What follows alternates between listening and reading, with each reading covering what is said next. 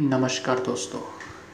M N S chief Raj Thackeray ने कहा है, जो महाराष्ट्र में जो कोविड केसेस बढ़ता जा रहा है कोरोना क्राइसिस बढ़ता जा रहा है, इसके लिए जिम्मेदार है माइग्रेंट वर्कर्स उन्होंने कहा कि एक साल पहले जब लॉकडाउन हुआ था, तब उन माइग्रेंट वर्कर्स को उस तरह से टेस्ट नहीं किए गए, उनका कोविड टेस्ट ठीक से नहीं कराया गया और वो बाहर से आते हैं। तो इसलिए उन पर उन पर ख्याल रखना चाहिए था इसलिए अभी कोरोना के केस और ज़्यादा बढ़ रहा है।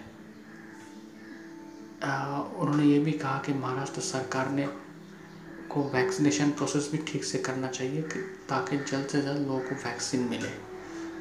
लेकिन सवाल आता है, जो राज ठाकरे ने कहा कि सच में माइग्रेंट वर्कर्स के वजह से महाराष्ट्र में कोरोना का केसेस इतना बढ़ रहा है, मुझे नहीं लगता। देखिए, कोरोना केसेस बढ़ रहा है, उसके बहुत सारे रीज़न है।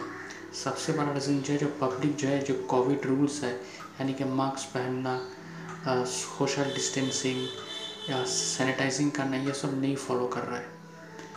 बिना मास्क के निकल रहा है, भीड़ भाड़ में जा रहा है, कोई रूल्स ठीक से फॉलो नहीं कर रहा है, इसके वजह से कोरोना केसेस फिर से बढ़ने लगा है। हाँ उसके साथ एक कोरोना का नया स्ट्रेन आया, हो सकता है उससे भी और इन्फेक्शन तेज़ी से फैल रहा है।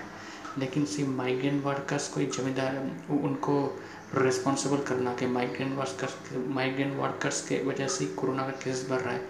ये ठीक नहीं है। इसलिए हम सबको रूल्स एंड रेगुलेशंस फॉलो करना पड़ेगा।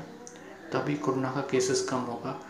और राज ठाकरे जी इस बार थोड़ा सा पॉलिटिक्स करने की कोशिश कर रहे हैं। तो ये भी सही नहीं है। क्योंकि जब बाहर से लोग जो आते हैं, वो भी उतना ही इम्पोर्टेंट है जितना हमारे जो लोग, जो स्टेट में रहते हैं, वो भी उतना ही इम्पोर्टेंट है। बाहर से लोग यहाँ कर काम करते हैं, रोज़गार करते हैं। जब इसलिए उनको जिम, उनको रिस्पॉन्सिबल करने सिर्फ़ कोरोना के लिए से वही रिस्पॉन्सिबल है, बाकी लोग नहीं है। ये बिल्कुल ही गलत बात है। तो उम्मीद है कि महाराष्ट्र में कोरोना का केसेस कम होगा और इस पर सबसे जो डर है कि इस पर पॉलिटिक्स नहीं होनी चाहिए। ये इशू सबके लिए सेम है। इस पर अगर पॉलिटिक्स होगा तो देश को ही नुकसान होगा। तो डेफिनेटली उम्मीद करता हूँ कि कोविड केसेस कम होंगे और सब लोग रूल्स एंड रेगुलेशंस कोरोना के जो रूल्स एंड रेगुलेशंस है, जो गवर्नमेंट ने बोला है, उसको फॉलो करेंगे। दोस्तों, आपको मेरा ये एनालिसिस कैसा लगा?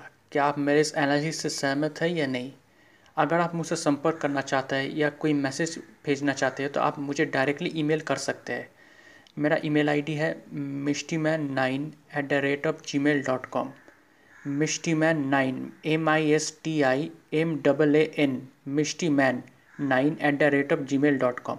और मेरा नाम है प्रियोव्रत गांगुली। शुक्रिया।